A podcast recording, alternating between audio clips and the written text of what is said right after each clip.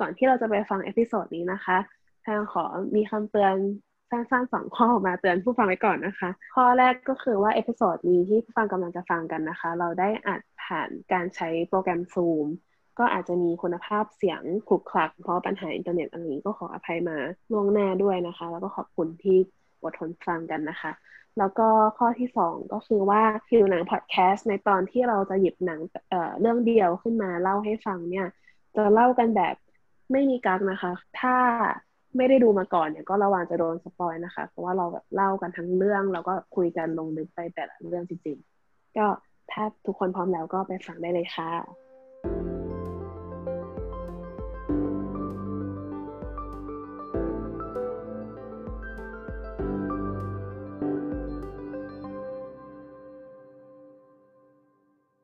สวัสดีครับ ขอต้อนรับเข้าสู่ผิวหนังพอดแคสต์นะครับำหรับตอนนี้หนังที่เราจะหยิบยกมาพูดกัน ก็เป็นหนังของผู้กำกับสไปค์ลีนะครับ ที่มีชื่อว่า The Five Blood ก่อนที่เราจะมาเริ่มตอนนี้เลยเราขอเล่าเป็นความรู้คร่าวๆดีกว่า แล้วก็เป็นสิ่งที่เราก็ค่อนข้างส t ั u เกิลหรือ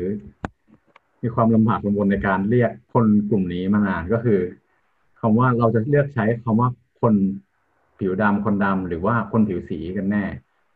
เพราะว่าอย่างตอนก่อนๆเราก็มีพูดถึงใช่ไหมแล้วก็มีใช้สลับกันคนคนผิวดำคนผิวสี จนเราไปศึกษามาแล้วก็ได้ความประมาณอย่างคร่าวๆคือ ในสมัยก่อนสำหรับสำหรับคนไทยเราในภาษาไทยเอง ก็อาจจะคิดว่าคำว่า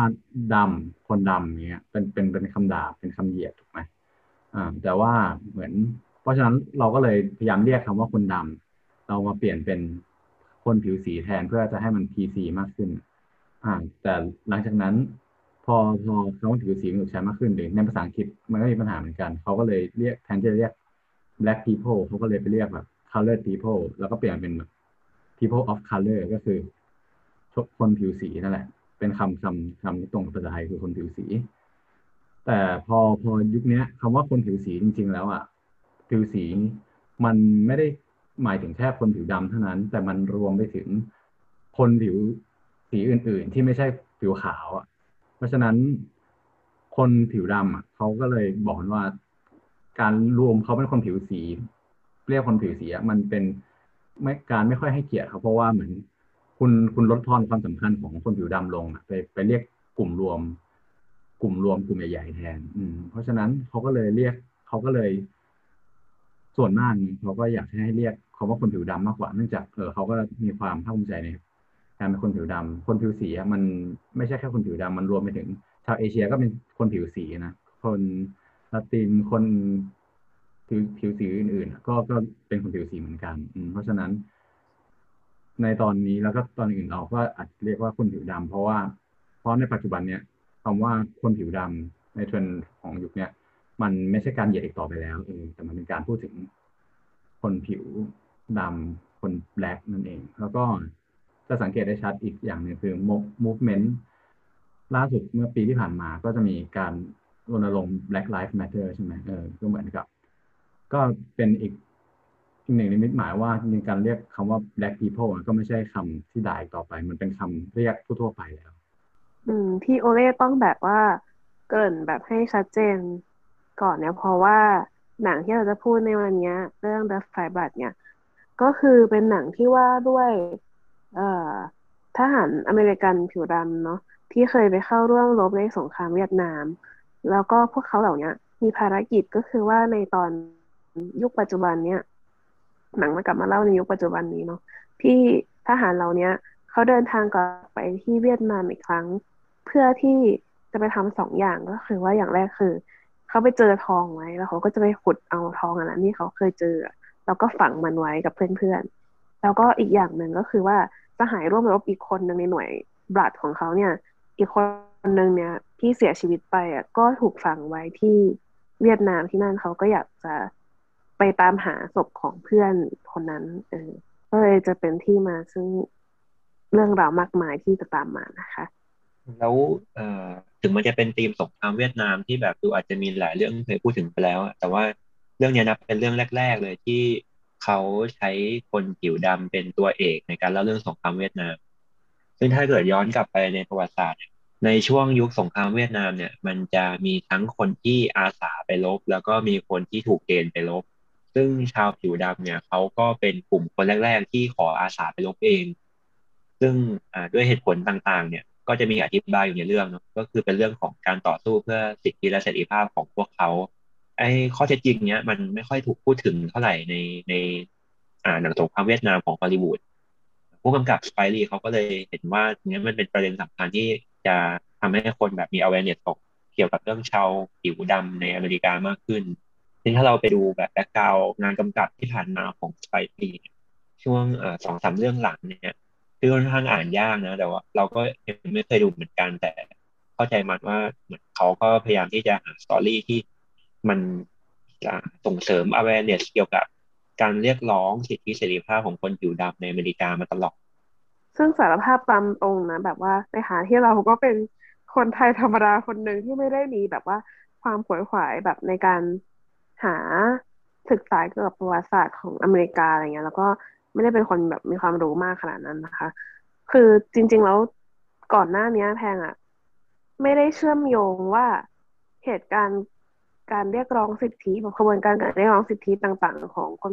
ผิวดำในอเมริกาเนี่ยมันเกิดขึ้นคู่ขนานไปกับสงครามเวียดนามยังไง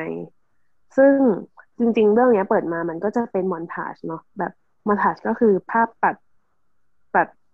เอ่อเร็วๆนะคะอืมอย่างที่เราเห็นตอนต้นเรื่องเนาะเปิดมามันก็จะเป็นมอนทาจแล้วมอนทาจเนี้ยเออพอดูแล้วเข้าใจเลยอะหมายถึงแบบว่า ดูแล้วอ๋อเพิ่งมาเก็ตว่า จริง ๆ แล้วตอนที่ เรื่องที่เราที่เราพูดถึงอย่าง The Trial of Chicago Seven อะไรเงี้ย มันก็พูดถึงสงครามเวียดนามแล้วเนี่ยมันก็จะมีตัวละครชื่อบ๊อบบี้ซีลซึ่งบ๊อบบี้ซีลเนี่ยก็เป็นผู้นำของขบวนการเรียกร้องสิทธิคนผิวดำที่ชื่อกลุ่มว่า Black Panther นะคะ เออในเรื่องเนี้ย มันถ่ายช่วงแรกก็มีบ๊อบบี้ซีลแบบตัวจริงเลยที่เขาแบบเคยปราศัยอะไรอย่างเงี้ยเกี่ยวกับเรื่องสงครามเวียดนามเหมือนกัน อย่างที่เออพูดไปเนาะว่า เออ มันมีมันมีความเกี่ยวข้องกันแบบเยอะเหมือนกัน อย่างคนแบบผิวดำในช่วงนั้นนะบางคนเขาก็จะเชื่อว่าการที่เขาไปร่วมรบในสงครามเวียดนามอะ มันจะช่วยทำให้เขาอะ ได้รับการยอมรับในความเป็นพลเมืองของอเมริกามากขึ้น เพราะว่าถือว่าเป็นชาติอะไรอย่างเงี้ย คือแบบเหมือนเขาต่อสู้กันหลายวิธีมากๆอะ แต่ว่าในทางกลับกันนะเอ่อผู้นำ คนหนึ่งที่เรารู้จักกันได้ยินชื่อเสียงกันมาบ่อยมากอย่าง Martin Luther King Junior เนี่ย ที่เขาเป็นผู้นำด้านแบบว่าขบวนการเรียกร้องสิทธิของคนผิวดำในสมัยนั้นน่ะ เขาก็ให้แบบ เขาก็มีความเห็นในแง่ลบกับสงครามเวียดนามอะค่ะ อืม อย่างที่ในเรื่องเนี้ยก็จะพูดว่าเออจริง ๆ แล้วคนผิวดำในอเมริกาเนี่ย มันคิดเป็นจำนวนกี่เปอร์เซ็นต์นะเหมือนสิบกว่าเปอร์เซ็นต์ในประชากรอเมริกา แต่ว่าในประชากร เอ้ยในทหารที่มาลบที่สงครามเวียดนามเนี่ยมีคนผิวดำอยู่มากถึงแบบสามสิบกว่าเปอร์เซ็นต์ก็คือว่า ในสงครามเวียดนามกลายเป็นว่า เออคนผิวดำอะ ทั้งที่อาสาเองหรือที่ถูกเกณฑ์มาลบแต่ก็จะถูกปฏิบัติอีกแบบหนึ่งให้เป็นแบบเหมือนด่านหน้าที่ว่า เออจะโดนอะไรก็จะโดนก่อนคนขาวอะไรอย่างเงี้ย เหมือนแบบ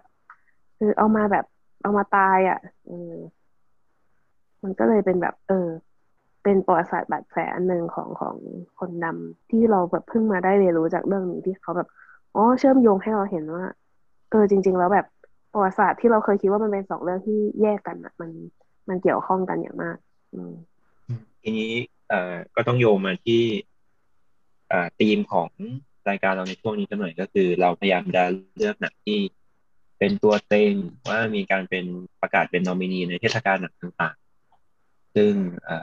ช่วงนี้ก็จะมีเทศกาลใหญ่ๆอยู่สองอันก็คือ Golden Globe ที่ประกาศนอมิเนชันไปแล้ว แล้วก็มีออสการ์ที่ยังไม่ได้ประกาศ คือในช่วงที่เราเลือกเรื่องนี้กันเนี่ย มันจะเป็นช่วงที่ Golden Globe เนี่ยยังไม่ได้ประกาศนอมิเนชันออกมา แล้วหลายๆ สื่อหลายๆสำนักเขาก็เก่งกันว่าหนังเรื่องนี้น่าจะได้เข้าชิงในสาขา Best Actor ในหนังประเภทดราม่าซึ่งคนที่จะส่งให้หนังเรื่องนี้เข้าไปจริงได้เนี่ยก็คือดารานำในเรื่องคือ เดรอรินโดเขารับบทเป็นพอลก็คือเป็นหนึ่งในทหารห้าคนที่มีอาการ PTSD นั่นเอง ซึ่งเราว่าในเรื่องเขาแสดงได้ดีมากเลยนะ แล้วก็ผู้ควรแก่การได้เป็น nomination เหมือนกัน แต่ว่าหลังจากประกาศชื่อออกมาแล้วก็เขามี nomination ในสาขาเนี้ยห้าเรื่อง แต่ว่าก็ไม่ได้ติด แต่เราก็คิดว่าการแสดงของเขาก็ค่อนข้าแก่การพูดถึงแหละแล้วก็หยิบมาเล่าให้ฟังกัน อืม ใช่ แต่ก็อยากจะเตือนไว้ว่าแบบทุกคนว่าแบบจริงๆแล้วไอการมีชื่อเสนอเข้าชิงในรางวัลแต่ละรางวัลอะไรเงี้ยมันก็ไม่ได้เป็นเครื่องการันตีว่าว่าอันนั้นคือดีหรือไม่ดี อันนี้ดีกว่า อันนี้ไม่ดีกว่าอะไรเงี้ยดูอย่างสุพรรณหงส์ได้ในในไทยที่ปีนี้ก็มีดราม่าเยอะเหมือนกัน อืม อืมอืมและอีกอย่างหนึงแล้วกันคือ เป็นคลิปคลิปเป็นทริเวียสั้นๆที่ไม่ได้เกี่ยวกับ เนื้อหาหนังโดยตรง แต่ว่าเหมือนไ i ลีเขาก็ค่อนข้างจะทริวิวให้กับแบบกลุ่มคนดำมากใช่ไหมอย่างหนึ่งที่เขาทริวิวให้แบบเป็นเหมือนอิสต์เอ็กละกันก็คือเป็นชื่อของตัวละครที่เขาเอามาตั้งในใน The Five Plus เนี่ย เป็นชื่อของสมาชิกวง The Temptation วงผิวดำที่มีเพลงดังอย่าง My Girl อ่าคือพอลโอทิสเมลวิน เอ็ดดี้แล้วก็ ลูกของพอลที่ชื่อเดวิดเออนี่เป็นสมาชิกห้าคน ส่วนชื่ออืมชื่อนอมนอร์แมนนี่ก็เป็นเหมือนเป็นโปรดิวเซอร์ของวง The Temptation อีกทีเออก็นั่นนะเป็นสไปค์ลีเขาก็พยายามใส่อะไรที่มัน เป็นเหมือนประวัติประวัติศาสตร์ของของคนดำเข้าไปในหนังของเขาด้วย เออ พอรู้ว่าเป็นชื่อวงดนตรีเรารู้สึกว่ามันน่ารักขึ้นมา อืมอืมแล้วเรารู้สึกว่า เออนอกนอกจากที่แบบเราจะต้อง หมายถึงว่าเกิดการใส่เรื่องของวงดนตรีธรรมสมาชิกวงดนตรีนี้ลงไปอะไรเงี้ย มันก็มีการใส่ reference อื่น ๆ ลงไปในหนังด้วยเยอะเหมือนกันเนาะอย่างเช่น เอ่อเราจะแอบเห็นว่ามันมีการ mention ถึงหนังเรื่อง Apocalypse Now ซึ่งก็เป็นหนังชั้นครูของฟรานซิสฟรานซิสฟอร์ดคอปโปล่าเนาะที่บอกว่าก็ทำเรื่องเรื่องสงครามเวียดนามเหมือนกัน แบบเราจะเห็นในเฟซแบบมีฉากหนึ่งที่เป็นแบบในบาร์แล้วมีป้ายอ p คาลิปส์นาวแบบใหญ่มากเอออยู่แล้วก็แบบอีกฉากหนึ่งที่แบบเหมือนย้อนอดีตไป แล้วเป็นเฮลิคอปเตอร์แบบบินขึ้นมาท่ามกลางแบบพระอาทิตย์ดวงใหญ่มากที่กำลังจะตกอะไรอย่างเงี้ย ซึ่งมันเป็นแบบภาพจำของ Apocalypse Now อะไรอย่างเงี้ยเออก็ก็มีการแบบเหมือน tribute แล้วก็เซลเซลไหมไม่รู้อะไรอย่างเงี้ยเออที่ถ้าสมมติใครแบบเคยดู Apocalypse Now หรือพอรู้จักอะไรเงี้ย ก็จะแบบอ๋อแบบพอแบบพูดถึง อืม กลับมาที่เรื่องฟอร์มคือเราอะเป็นคนหนึ่งที่เคยได้ยินชื่อสไปค์ลีมาตลอด แบบเออคุณคุณชื่อแบบพอพูดชื่อสไปค์ลีก็จะแบบคุ้นรู้ว่าเขาเป็นผู้กำกับอะไรเงี้ยแต่เราไม่เคยดูงานเขาเลยเว้ยซึ่งเรื่องนี้เป็นเรื่องแรกที่เราได้ดูหนังของสไปค์ลีนะแล้วเราก็รู้สึกว่าเอออย่างอย่างหนึ่งที่โดดเด่นมาก ๆ ในหนังเรื่องเนี้ยก็คือว่า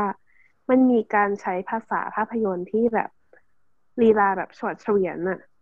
คือแบบว่า อ่าอย่างแรกที่เราจะแบบ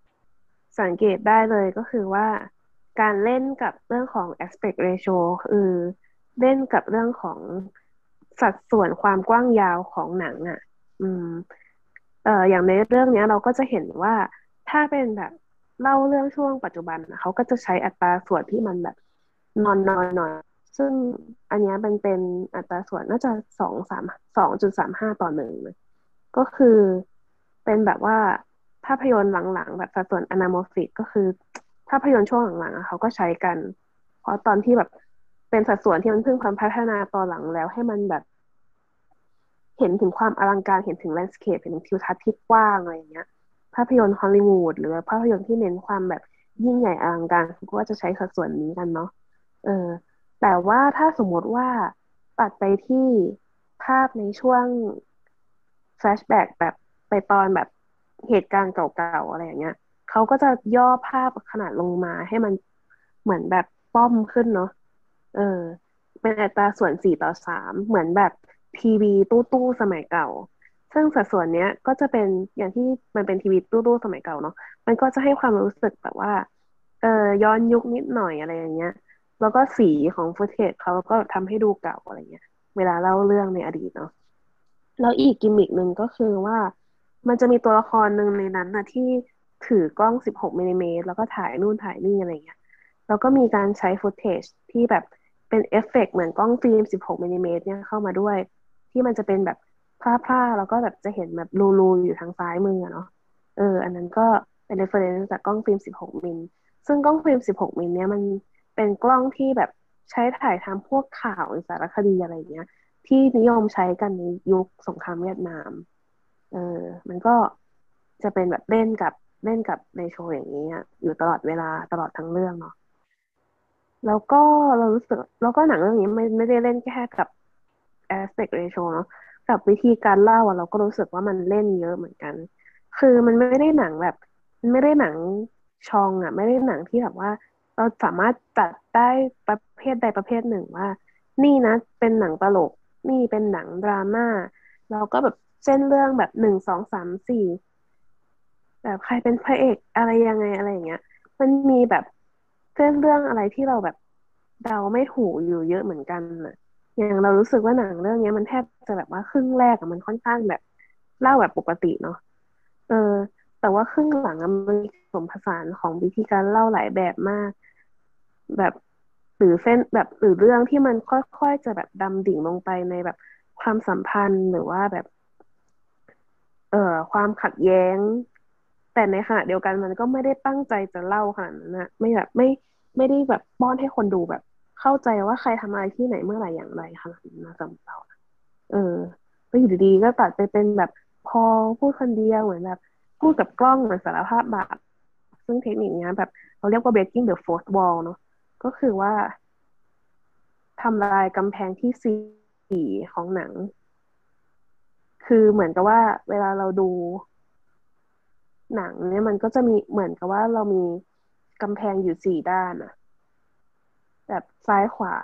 หลังหน้าอะไรเงี้ย ซึ่งแบบปกติมันก็จะตัวละครก็จะถูกเหมือนล้อมกรอบอยู่ในนั้น แต่ถ้าเมื่อไหร่ breaking the fourth wall ก็คือว่า เออตัวละครนี้มันเหมือนพูดกับคนดูอะเนี่ยเรียกว่า breaking the fourth wall ซึ่งก็ทำให้คนดูรู้สึกว่าอ้าวอยู่ดีหันมาพูดกับฉันเฉย ซึ่งมันจะแปลกนะเราถ้าเราสังเกตว่าในหนังปกติอะเวลาตัวละครเล่นไปอะ มันจะเขาจะเลี่ยงการให้ตัวละครสบตากับกล้องนะ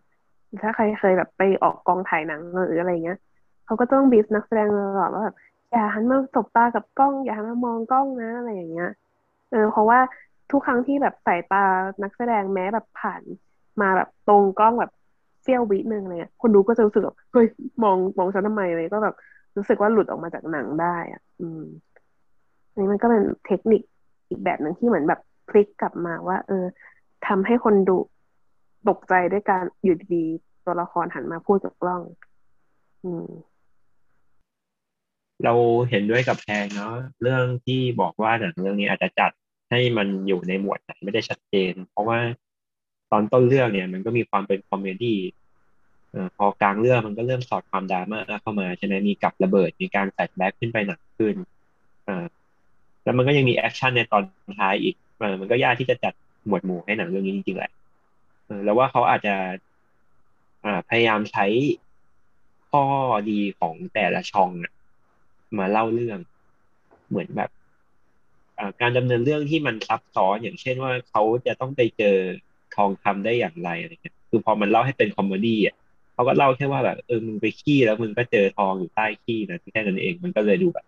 เรามองว่ามันอาจจะเป็นวิธีที่เขาใช้ข้อได้เปรียบของแต่ละช่องมาเล่า อืม แล้วเราอะรู้สึกแบบเรานึกถึง ระหว่างที่ดูอะเรารู้สึกถึงหนังของผู้กำกับอีกคนหนึ่งเว้ยที่มีความตลกเราก็มีความเลือดสาดเหมือนกัน คือทั้งตลกร้ายแต่ว่าแบบ แบบเนี่ยแบบมึงโดนระเบิด แต่ว่ามันมีความแบบตลกแอบตลกนิดๆแต่ว่าแบบมันก็ร้ายแรงแบบ อืมเลือดพุ่งออกมาแบบแขนปี๊ดปี๊ดออกมาอย่างเงี้ยอืมคือเรารู้สึกว่ามันแบบมีมีความคล้ายกับเควนตินทารันติโน่ใช่ใช่เราคิดแต่นึกชื่อไม่ออก เออ ใช่อย่างแบบแบบแบบ Kill Bill อะไรอย่างเงี้ยมันก็จะมี sense แบบเนี้ยที่แบบว่าฆ่ากันแล้วแบบ คอแบบเลือดพุ่งปี๊ดปี๊ดออกมาอะไรอย่างเงี้ย อันนี้ก็มีแบบโดนระเบิดแล้วเลือดพุ่งปี๊ดปี๊ดก็เรารู้สึกว่าเออมันมีความตลกอีกแบบหนึ่งแบบนั้นอยู่ที่มันไม่ใช่คนความตลกที่คนไทยคุ้นเคยนะ แต่ว่าแบบ เออ เราเห็นเยอะในหนังแบบอเมริกันเนาะที่แบบจะตลกแบบเนี้ย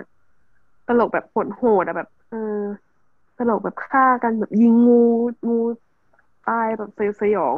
อะไรอย่างเงี้ยเออหรืออย่างที่เขาแบบ คือในเรื่องเนี่ยมันจะมีอ่า ดักไซบัตเนี่ยมันประกอบด้วยห้าคนใช่ไหมมันจะมีหนึ่งคนที่อ่าเสียชีวิตในสงครามเวียดนามไปแล้วก็คือสตอร์มินที่แสดงโดยแชดวิกโบสแมนอืมคือเขาทำให้สตอร์มินมันดูเป็นเหมือนแบบเป็นเหมือน God ไปเลยอะเหมือนเป็นแบบศาสดาอะไรสักอย่าง แล้วก็พอเวลาไอ้อีกสี่ตัวที่เหลือมันแบบสติแตกกันก็แบบเหมือนมีศาสดามาคอยแบบปลอบประโลมแล้วว่ามันก็ดูเป็น comedy เหมือนกันใช่ หรือว่าเราว่าจริงๆอีตอนท้ายสุดอะที่อีพอลมันไปเจอแบบ เหมือนแบบมันเพี้ยนไปแล้ว แล้วมันก็ไปเจออีอีเนี่ยไอ้นอมเนี่ยนอแมนเนี่ยแล้วมันแบบมันจัดแสงเหมือนแบบ แบบฝันจัดอะแล้วก็แบบเป็น God จัดอะไรอย่างเงี้ยแล้วว่ามันตลกดีเหมือนกันนะ มันแบบคือตั้งใจตั้งใจแบบรู้ว่าตั้งใจตั้งใจเพื่อให้เราตลกอะอืม แล้วก็ที่ตลกอีกอีกอย่างหนึ่งที่เราแบบรู้สึกว่า work ก็คือว่าช่วงแรกๆที่มันมีการตัดสลับ footage มาใส่แบบ หรือ เป็นภาพนิ่งอะเอออันนี้ก็เป็นเทคนิคที่แบบเราสึกว่าเออแพรวๆอะในการใช้ภาษาหนังที่มันแบบไม่ปกติ ดึงความสนใจของเราอะเนาะ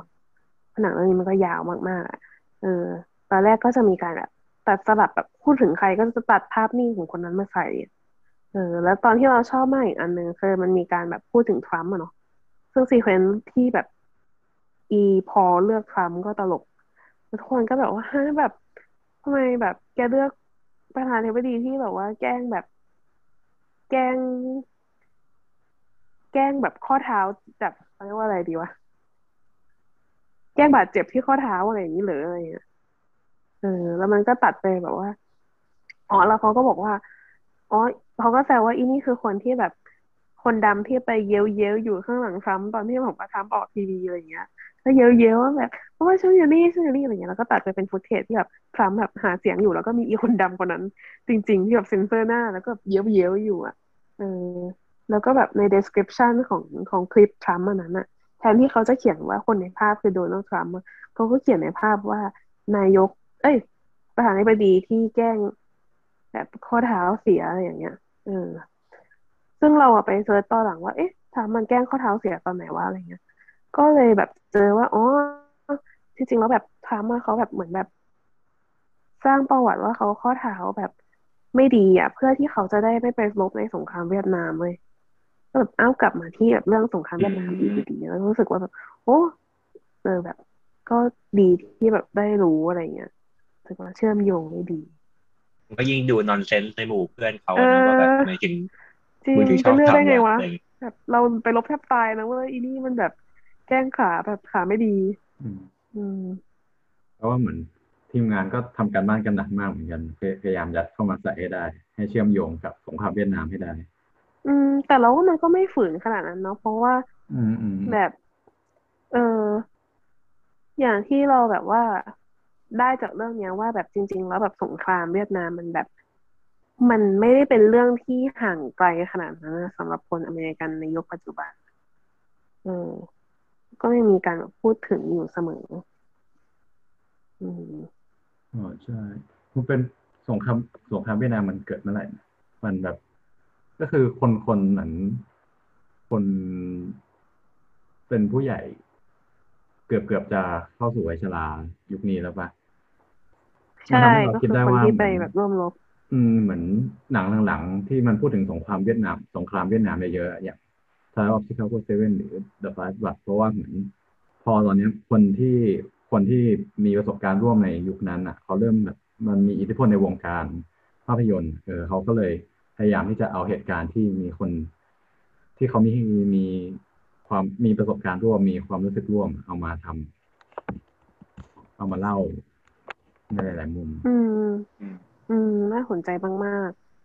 อืมเป็นเป็นข้อสังเกตที่อืมน่าสนใจ อืมๆ จริง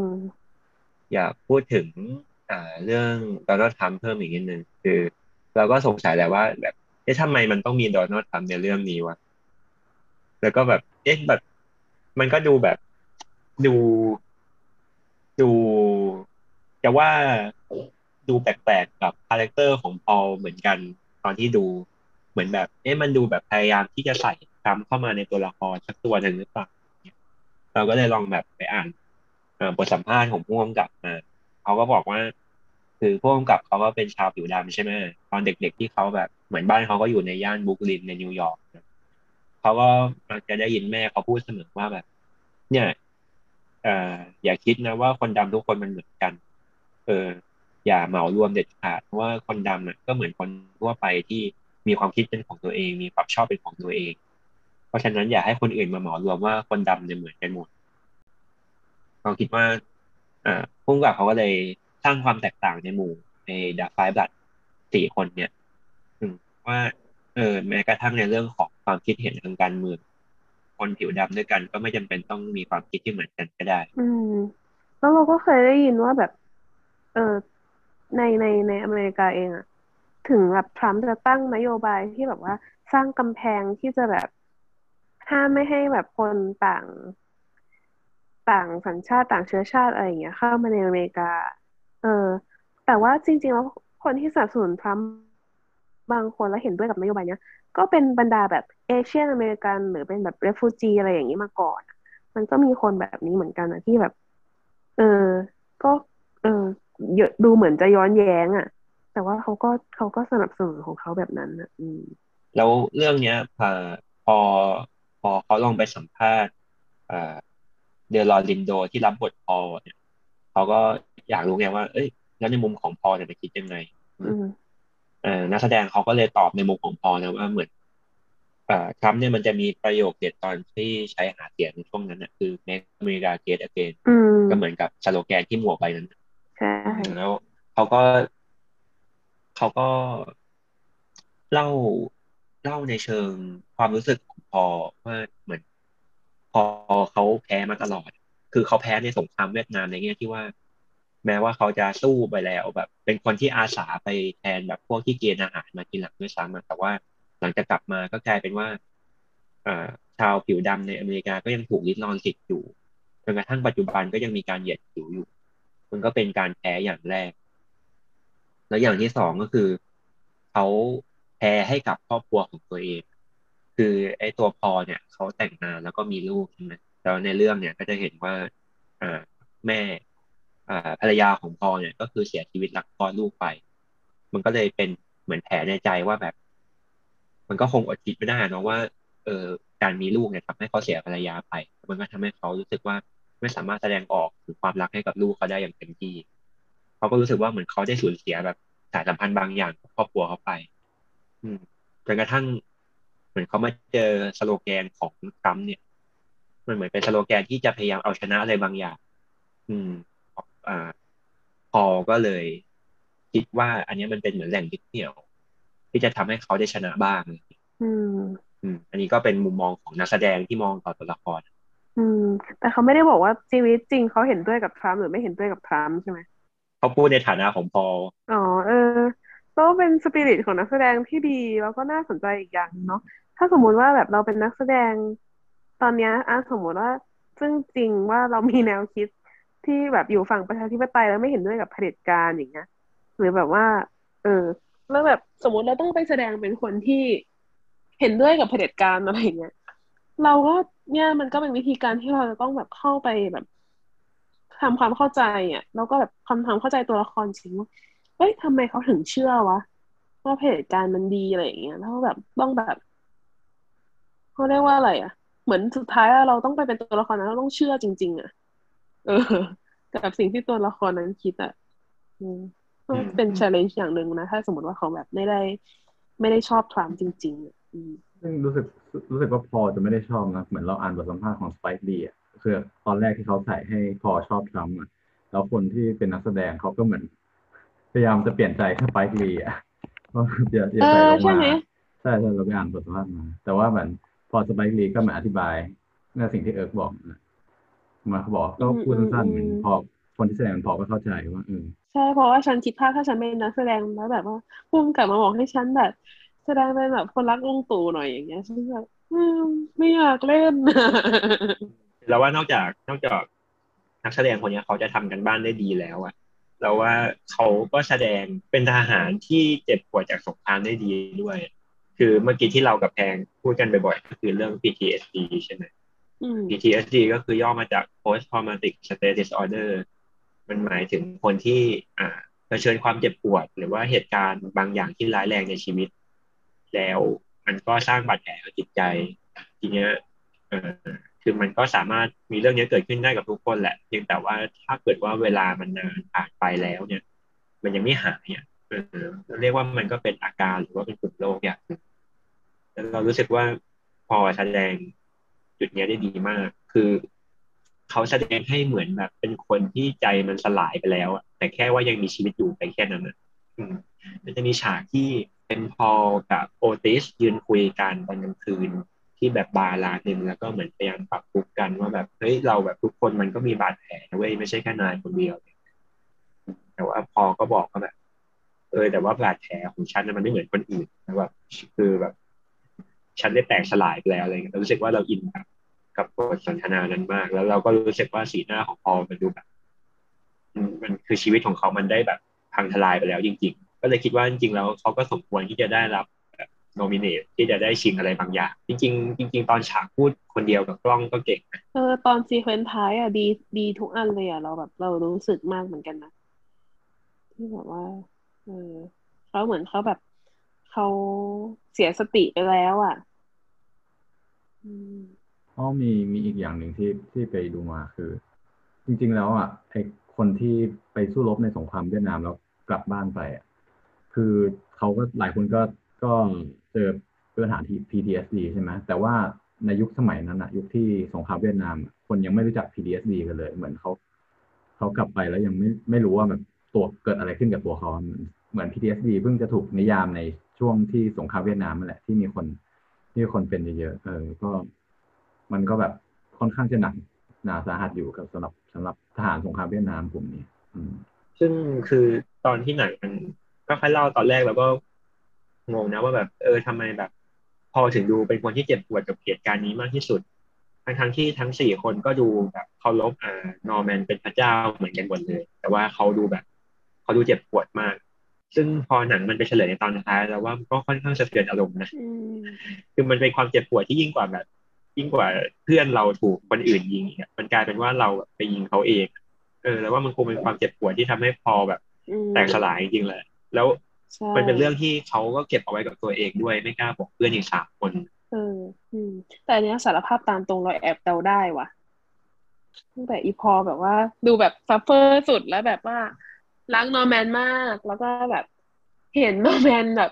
เห็นผีนอร์แมนทุกวันคุยกับนอร์แมนทุกวันอะไรอย่างเงี้ยจะรู้แล้วว่า อีนี่มึงฆ่าชัวร์แต่ตอนแรกอะฉันนึกว่าฆ่าเพราะว่าเรื่องทองเว้ยแบบหรืออะไรสิแบบตั้งใจฆ่าแต่ว่าพอมาอ๋ออ๋อแบบแบบไปโดนก็แบบอ๋ออ๋อโอเคโอเคจริงๆฆ่าเพราะเรื่องทองก็น่าสนใจนะ แบบว่าถ้าถ้าเป็นแบบนั้นก็ได้อยู่ อืม เพราะว่าเราเราจะเห็นว่าแบบตอนตอนท้ายตอนช่วงท้ายที่แบบ อ่า เพื่อนมันโดนระเบิดแล้วคนหนึ่งเนี่ย เรารู้สึกว่า เอ่อพอมันดูแบบ มีความโลภเข้าครอบงำไปเลยช่วงหนึ่งอืมอืมแต่พอพอผ่านไปสักพักมันจะสังเกตว่าจริงๆแล้วมันแบบ มันไม่ได้แบบเป็นคนที่เห็นทองแล้วแบบจริงทุกอย่างกลายเป็นคนโลภมากขึ้นมาแต่แล้วว่ามันเป็นเหมือนแบบ เป็นนกลไกป้องกันตัวอย่างหนึ่งเหมือนเขาแบบ ก็คือหาจุดสนใจเบียดเบนตัวเองไปจากความสัตย์อืมอืมคือเราจะเห็นว่าตัวละครพอมันจะแบบเดี๋ยวดีเดี๋ยวร้ายอะซึ่งมันก็แบบนั่นแหละ อาจจะเป็นแบบว่าลักษณะของตัวละครที่เขาจะเล่าออกมาว่าตัวละครนี้มันมีการ suffer จากการเป็น PTSD ซึ่งจริงๆเราอยากจะไปแบบจับมือพอลมากๆแล้วก็บอกว่าเล่าให้เพื่อนฟังเถอะเรื่องเนี้ยจริงๆแล้วว่าถ้าเกิดเขาได้เล่าให้เพื่อนทั้งสามคนฟังอะ มันจะมีอะไรที่ดีขึ้นเยอะแต่เราก็ชอบ resolution ตอนสุดท้ายนะ ถึงเราจะรู้สึกว่าแหมมันแบบน้ำเน่าไปนิดแต่แต่เรารู้สึกว่าที่ตอนสุดท้ายแบบเหมือนเห็นผีนอร์แมนแล้วมามาตกลงกันได้ว่านอร์แมนมากอดแล้วก็บอกว่า เฮ้ยเพื่อนเราไม่ติดอะไร มันเป็นอุบัติเหตุคือเราว่ามันคือแบบ มันคือการ unlock แบบปลดล็อกตัวพอลเลยอะแบบกับความผิดบาปทั้งหมดที่เขาแบบแบกรับมาตลอดหลายปีอะ ที่ผ่านมาอะไรอย่างเงี้ยในที่สุดอะแบบเหมือนเขาแบบ เราว่ามันอาจจะไม่มีผีนอร์แมนเนาะแต่ว่าแบบมันคือตัวเขาเองอะที่แบบว่า เหมือนในที่สุดก็ทำความเข้าใจกับตัวเองได้อะว่าอ๋อเหตุการณ์นี้มันไม่ใช่ความผิดของฉัน มันแบบมันเป็นอุบัติเหตุอะไรอย่างเงี้ยซึ่งก็ cheesy ประมาณหนึ่งแต่ว่าฉันก็โอเคได้ได้ซื้อซื้ออืม คือตอนที่เราดูเรารู้สึกว่าเรื่องนี้มันเป็นเรื่องที่แบบ information หรือเส้นเรื่องอะมันมันหลากหลายไปหมดเลยเนาะคือมันแบบ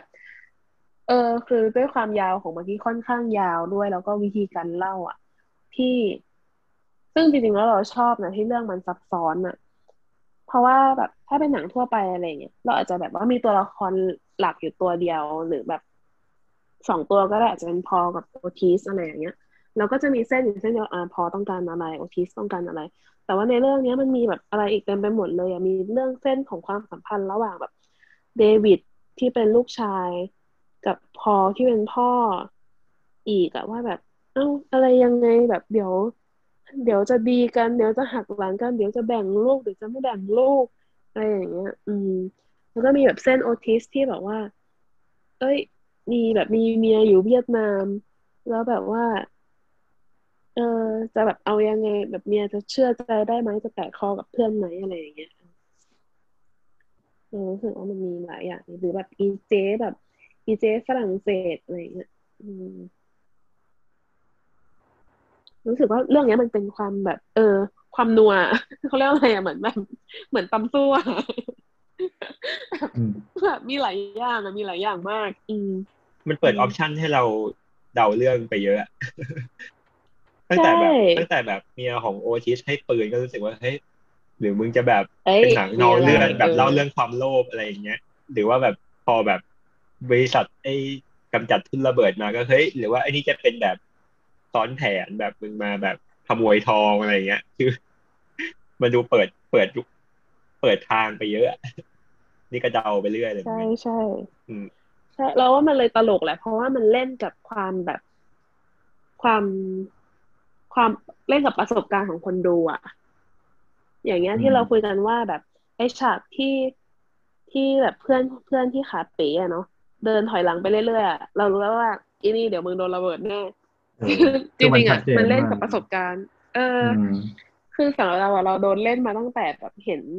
อีทีมกู้ระเบิดแล้วแล้วก็อีแบบที่แบบขี้แล้วเจอทองแล้วขุดขุดกันอะไรเงี้ยแล้วแบบแบบทุกคนก็ ดีใจเย่ๆแล้วก็แบบไปหาว่าแบบอุ้ยติดติดติดอีเครื่องจับโลหะเจออีกแล้วอะไรอย่างเงี้ย เราอะลุ้นแบบว่ารู้สึกว่าขุดต่อไปแม่งเจอระเบิดชัวอะไรเงี้ย เพราะว่าปูระเบิดมาขนาดนี้แล้วปรากฏอ้าวเจอทองว่ะ เจอรังเจอรังเปล่าว่ะ แล้วแบบติดติดติดอีกฉันรู้สึกว่า ต่อไปแม่งระเบิดชัวปรากฏอ้าวเจอทองอีกมาหาเพื่อนปั๊บติดติดติดอีกระเบิดชัวปรากฏอ้าวเจอเพื่อน อะไรอย่างเงี้ย มันแบบเล่นเรามาหลายครั้งอะแต่สุดท้ายแบบอีนี่ถอยไป เอ๊ะ จะเจอไม่เจอปรากฏบุ้มขึ้นมาอะไรเงี้ยรู้สึกว่ามันแบบเอออันเนี้ยเขาเก่งในการเล่นกับประสบการณ์ของคนดู หรือแบบที่เอิร์กบอกว่าเนี่ยให้ปืนมา เดี๋ยวมึงมีได้ใช้ยิงชัวร์อะไรเงี้ยเออเออเรามองว่าเขาอาจจะแบบ ไม่อยากให้หนังมันเดาได้ง่ายเกินไป แต่ก็ไม่อยากให้หนังมันแบบ unpredictable เดาไม่ได้เลยอะคือเหมือนเขาใส่มาแล้วก็เอ้ย อันนี้ใช่เอ้ยอันนี้ไม่ใช่ เหมือน เล่นไปเรื่อยๆเป็นอารมณ์ควขันปแหละเมือนกันเราว่าเออเอออย่างฉากอ๋อมีมีอีกอันฉากฉากที่เดาได้อันหลังที่แบบมีเล่นสองอันที่เรา มีอันหนึงเดาถูกกับอันหนึงเดาผิดก็คือ ฉากที่วินอะเอ่อชาวชาวเวียดนามอืมยื่นยื่นนำบัตรให้บอกว่าถ้าถึงตาย เอาฝากเอาเงินใส่ให้กลุ่มนี้ให้โอนเงินไปที่นี่นะเออกับกับอืม พอที่แยกตัวไปอะเราเดาว่า คือการที่คนในหนังทั่วไปถ้าเกิดคนมันแยกไปคนเดียวอะเออมันตายแน่นอนอืกับมกับกับการให้นำบัตรกับฝากฝากฝากเอาเงินไปที่นี่นะมันน่าจะตายแน่นอนเออสรุปคืออันหนึงถูกอันหนึงผิดอะไรเงี้ยก็คือมันมันมันเล่นกับคนดูได้เอ่อสำหรับหนังเรื่องเนี้ย ฉากอืมที่เราชอบที่สุดก็คือ แล้วเรารู้สึกเราเรารู้สึกทัชที่สุด แล้วก็รู้สึกจะเป็นความอัดอั้นตันใจของของ คนสร้างด้วยหรือเปล่าก็ไม่รู้นะก็คือ ฉากที่เขาผู้หญิงผู้หญิงชาวเวียดนามนี่เป็นใครนะเป็นโคศกหรืออะไรสักอย่างทำอืมที่ที่ให้เสียงตามวิทยุอะ เออ แล้วเหมือนเขาอืมพูดโดยตรงกับ Black GI อืมพูดประมาณว่าเนี่ยตอนเนี้ย เกิดการประท้วงกันในในอเมริกาก็คือคือเหมือนในเรื่อง Trial of Chicago Seven นั่นแหละก็คือ คนในอเมริกาจำนวนมาก ไม่เห็นด้วยที่จะให้รัฐบาลส่งทหารมาต่อสู้ในสงครามเวียดนาม แล้วก็มามาเสียชีวิตไปทีๆอะโดยที่แบบไม่ได้อะไรเลย แล้วก็เขาก็แบบประโยคหนึ่งที่แบบที่เรารู้สึกทัชมากเลยคือบอก Black GI คุณเป็นประชากรเพียงแค่สิบเอ็ดคนของสิบเอ็ดเปอร์เซ็นของในประเทศอเมริกานะ แต่ว่าอืมคนนำในในที่มาเป็นทหารเนี่ย มีถึงสามสามเปอร์เซ็น แปลว่าอะไรแปลว่าเหมือนเขาเกณฑ์พวกคุณมา เพื่อให้มาสู้ให้กับประเทศที่แบบแทบจะไม่เห็นไม่ได้คุณแคร์เท่าเทียมคุณเออเออ ไม่ได้แบบให้ค่าคุณได้วยซ้ำอะไรเงี้ยแทนแทนที่คุณจะต้องไปสู้เคียงบ่าเคียงไหลกับคนที่ต่อต้านสงครามที่บ้านคุณอะไรเงี้ย เออ มันก็เหมือนกับอืมเนี่ย คือคือเป็นพอมันเป็นมันเป็นเรื่องสงครามเขาก็รู้สึกว่าการส่ง คนนำมาเนี่ยแหละ คือเหมือนเป็นตัวตายตัวแทนให้กับประเทศมาเป็นกำลังมาเป็นกำลังให้กับคนในประเทศ เออแต่แต่ไม่ก็เราก็เป็นสัดส่วนที่จำนวนมากเหมือนกันนะสามสิบสามเปอร์เซ็นต์แทนกับประชากรในในอเมริกาไม่ได้เยอะ ที่เป็นคนดำไม่ได้เยอะขนาดนั้น อืม อืม คือเราว่าเรื่องเนี้ย มันสะท้อนแบบความซับซ้อนของสิ่งที่ทหารผิวแบบผิวดำ ที่มารบในสงครามเวียดนามต้องเจอได้ดีเนาะคือนั่นแหละ อย่างที่บอกว่าในที่เพื่อนๆบอกไปตอนแรกๆว่า เออทหารบางส่วนนะเขาก็มา เพราะว่าเขารู้สึกว่าเขาจะมาแบบ เพื่อปกป้อง เพื่อแบบกู้คืนศักดิ์ศรีของคนผิวดำในฉันแบบเป็นคนอเมริกาคนหนึ่งอะ อืม แต่ว่าการที่แบบฝ่ายเวียดนามแบบฝ่ายเวียดโกงเนอะเล่น เล่นเล่นเรื่องเนี้ยเล่นเรื่องว่าอ้าวนี่เห็นไหมแบบอเมริกันไม่ได้แคร์คนเลยคนแค่แบบถูกส่งมาตายเฉยๆอะไรอย่างเงี้ยมันแบบ เออ มันกลายเป็นว่าคนที่ยังอยู่ตรงนั้นน่ะมันต้องดีลกับทั้งความรู้สึกนี้ว่าแบบอ้าวสรุปฉันมาทำอะไรที่นี่อะแทนที่ฉันจะได้ไปสู้แบบเคียงบ่าเคียงไหลกับพวกพ้องอะไรอย่างเงี้ยแล้วยังต้องแบบดีลกับเรื่องที่แบบว่า อ๋อไอ้ฉากฉากที่เราชอบมากอีกอย่างหนึ่งก็คือว่าตอนที่เขาแบบ ไอ้ทหารพวกนี้เข้าไปตอนแรกๆเลยอะที่เดินผ่านป่า แล้วก็ เราได้ยินเสียงทหารเวียดกงเขาคุยกันอะแล้วก็เป็นภาษาจีนอะเนาะว่านี่เมียฉันอะฝากของมาให้แล้วแบบเปิดมาข้างในเป็นกรเขียนว่าอย่างงู้นอย่างนี้อย่างนั้นอะไรอย่างเงี้ยแบบเหมือนคุยเล่นกันอยู่อะแล้วก็คุยถึงแบบ ลูกเมียคุยถึงคนข้างหลังอะไรเงี้ยแล้วอีพวกนี้ก็คือซุ่มยิงไปแล้วก็แบบพอเห็นทหารปุ๊บศพจังหวะปุ๊บก็คือเปิดฉากยิงตายตายตายตายตายอะไรอย่างเงี้ยมันแบบสะท้อนให้เห็นความโหดร้ายของสงครามอะว่า เนี่ยเราต้องฆ่าคนที่แบบว่าเขาก็มีหัวนอนปลายเท้าเขาก็มีแบบมีคนข้างหลังมีชีวิตของเขาอยู่อะไรอย่างเงี้ยฆ่ากันแบบเหมือนผักปลา ซึ่งคนเหล่านี้มันต้องแบบแบกรับ ความรู้สึกเหล่านี้แล้วไหนจะแบบเพื่อนที่ตายอีกเราจะแบกรับความรู้สึกเหล่านี้ยังไงอะไรเงี้ย อืม การที่แบบเหมือนทั้งสี่คนเนี้ย มันได้มาย้อนรอย กลับมาที่ที่มันแบบเกิดเหตุการณ์อันแบบซับซ้อนมหาศาลเหล่านี้ขึ้นมาอีกอะมันเลยได้กลับมาเผชิญหน้ากับ ไอ้แบบกะความยุ่งเหยิงอะไรตรงเนี้ย ซึ่งแบบแน่นอนแหละว่ามันแบบส่งผลกระทบกับจิตใจของพวกมันอย่างรุนแรงแล้ว ใครจะแก้ไขได้แก้ไขไม่ได้อะไรอย่างเงี้ยมันก็แบบเป็นอย่างในเรื่องอะอืมสุดท้ายแบบ พออาจจะได้รับ อาจจะได้คำตอบบางอย่าง ที่แบบรู้สึกว่าแบบอ๋อฉันถูกให้อภัยแบบเป็นอิสระจากความรู้สึกผิดอะไรอย่างเงี้ย เออหรือแบบโอทิสเองมันก็ได้กลับมาสำรวจความรู้สึกเหตุการณ์ทั้งหมดแล้วรู้สึกว่า เออ มันแบบมันมีแบบมนุษยธรรมมากขึ้นหรืออะไรอย่างเงี้ย อืม ที่แบบ ว่าสุดท้ายแบบมันอาจจะไม่ได้ต้องการเอาทองที่เชื่อว่าเป็นของของพวกเราอะกลับไปอีกแล้วหรือเปล่าอะไรอย่างเงี้ย อืม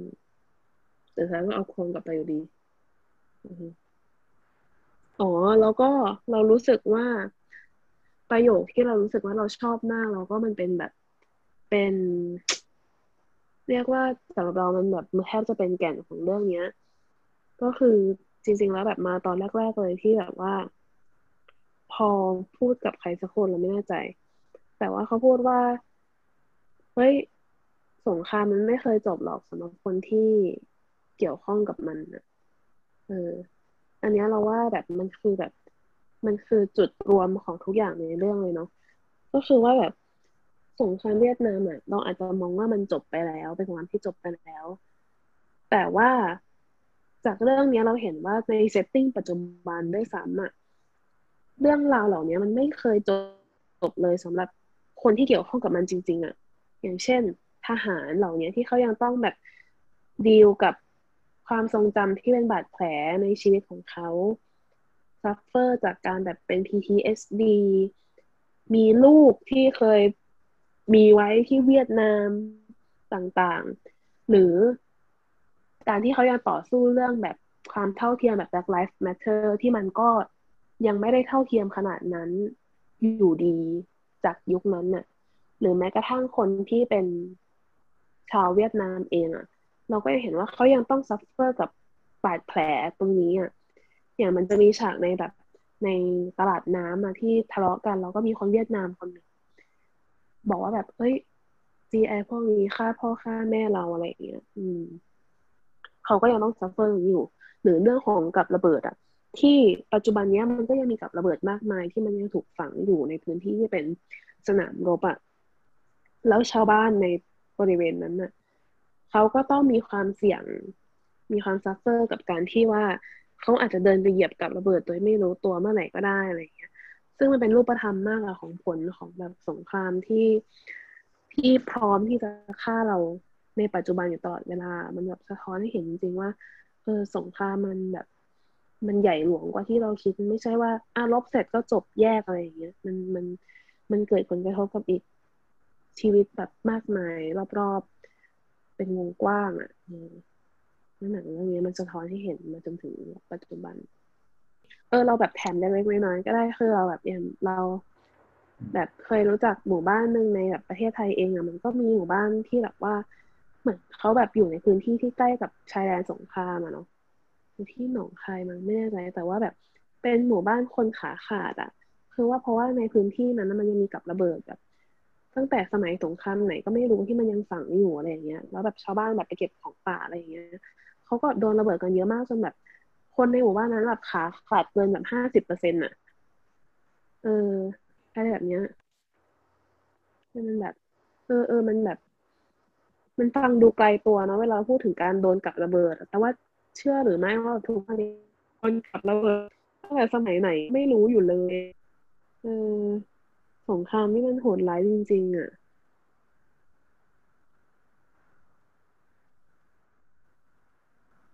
แต่คือเราอะรู้สึกว่า อ่า จริง ๆ เรื่องเนี้ย เราอะเป็นประเด็นที่เรารู้สึกว่ามันแบบ เข้าเราเข้าถึงได้ยากนะหมายถึงว่าเราอะจะอินได้ยากทั้งเรื่อง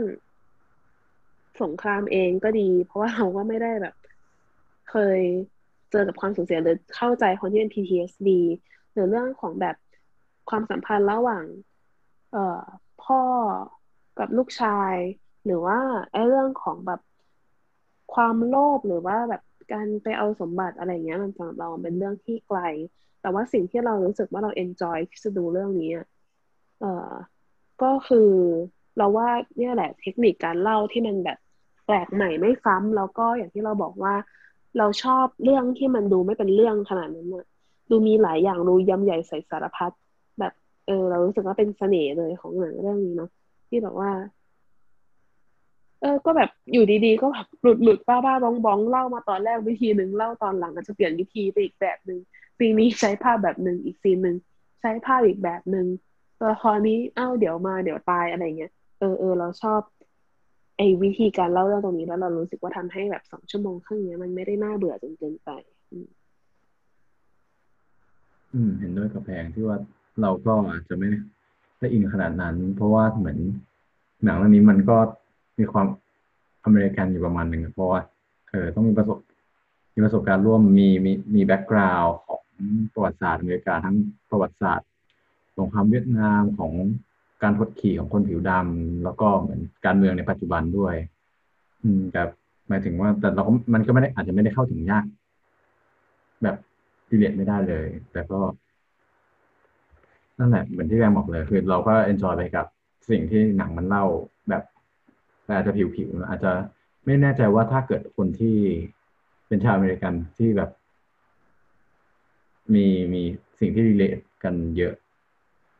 กับหนังเรื่องนี้เยอะจะจะอินมากขนาดไหน อืมอืมอ๋อแล้วเราก็ชอบอีกอย่างที่ในที่สุดสุดท้ายมันเชื่อมโยงมาสู่สถานการณ์ปัจจุบัน คือ Black Lives Matter อะเอออืมอืมอืมที่มันก็แสดงให้เห็นเลยว่าแบบ ในอดีตตั้งแต่สมัยสงครามเวียดนาม คนยังไม่เท่ากันยังไง อะ ปัจจุบันเนี้ย ก็ยังไม่เท่ากันอยู่ อะ อืม คนผิวดำก็ยังต้องสู้กับแบบอคติ สู้กับการเรียกร้องมาถึงความเท่าเทียมในสังคมอยู่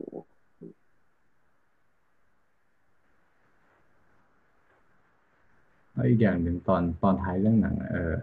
เรายังไม่ได้พูดถึงแชดวิกเลย ก็คือเหมือนหนังเรื่องนี้ก็เป็น หนึ่งในสองเรื่องสุดท้ายของแชดวิกเนาะอีกเรื่องหนึ่งก็คือ m a r i n i s Back Bottom แต่ว่าพอหนังเรื่องนี้คือเหมือน มันมีการจัดงานศพให้กับ Storming Norman ด้วยเออแล้วแล้วเหมือนหนังเรื่องนี้ก็แบบได้ทีวิวงานศพให้กับแชดวิกไปแล้วด้วย อืม อืมอืมอืมอืมแบบพอดูแล้วก็แอบเศร้าๆอืนิดมนึงอืมอืมอืมครับเหมือนเขาตายในหนังด้วยแล้วก็ตัวจริงเขาตายจริงไปแล้วด้วย อืม แต่คือเหมือนไปอ่านมาเขาถ่ายทำสองเรื่องเนี้ยพร้อมกัน แล้วก็ก็ก็มันสตาโกกับกับโรคมะเร็งอยู่ ระหว่างถ่ายด้วยสำหรับเรื่องดาวฟลายบัตถ้ามองที่ตัวพอตกับตัวละครหลักจริงๆเนี่ยก็อาจจะดูเหมือนเป็นอะ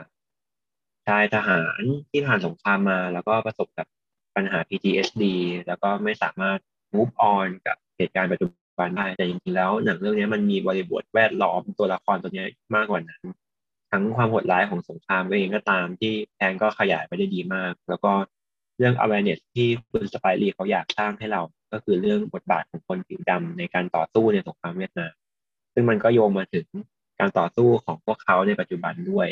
เราคิดว่า อย่างน้อยอะสไปรีเขาก็ทำสำเร็จแล้วละที่สร้างหนังเรื่องนี้ขึ้นมา เพราะอย่างน้อยแบบ พวกเราก็ องไปหาข้อมูลเรื่องคนผิวดำอะไรอย่างเงี้ยกันมากขึ้นนะแล้วก็ไม่ต้องอ่าคนที่ไม่ได้มีแบ็กกราวในเรื่องนี้มาก เราว่าก็ยังสามารถเอนจอยไปได้ ด้วยเทคนิคการเล่าเรื่องแล้วก็การให้เกียรติทางประวัติศาสตร์ที่เขาก็ไม่ได้ทอดทิ้งคนที่ไม่ได้มี background ขนาดนั้นก็เป็นกำลังใจให้กับนักแสดงที่แสดงเป็นพอลนะให้เขาได้มีได้เสนอเข้า nomination อย่างน้อยก็ในออสการ์อะไรเงี้ยครับคิดว่าบทบาทของเขาก็คู่ควรแก่การได้รับการเสนอเป็น หนึ่งในรางวัลนักแสดงอ่าหนังชายยอดเยี่ยม อืม เห็นด้วยเห็นด้วย โอเคค่ะ ก็วันนี้ก็ขอบคุณทุกคนที่ติดตามรับฟังพวกเรามานะคะ ตอนนี้มาถึงตอนที่เท่าไหร่เราก็ไม่รู้แล้ว เราก็คิดว่าคงจะอาจเป็นตอนเดียวอย่างอ่าตอนที่สี่ของแบบของหนังเรื่องเดียวอะไรอย่างนี้เนะก็คงจะอาจเป็นตอนเดียวอย่างนี้ไปเรื่อยๆก็คิดว่า เออแต่ละ ผู้ฟังแต่ละคนมี feedback อะไรยังไงนะคะก็ สามารถให้พวกเราได้ที่เพจหิวหนังพอดแคสต์หิวหนังภาษาไทยพอดแคสต์ภาษาอังกฤษค่ะ แล้วก็เดี๋ยวเราจะถ้าใครฟังใน YouTube เนี่ยเราจะแบบ เอ้ย เราจะแปะลิงก์เข้าเพจของเราไว้ที่ description box ข้างล่างค่ะก็ขอบคุณที่ติดตามนะครับ ก็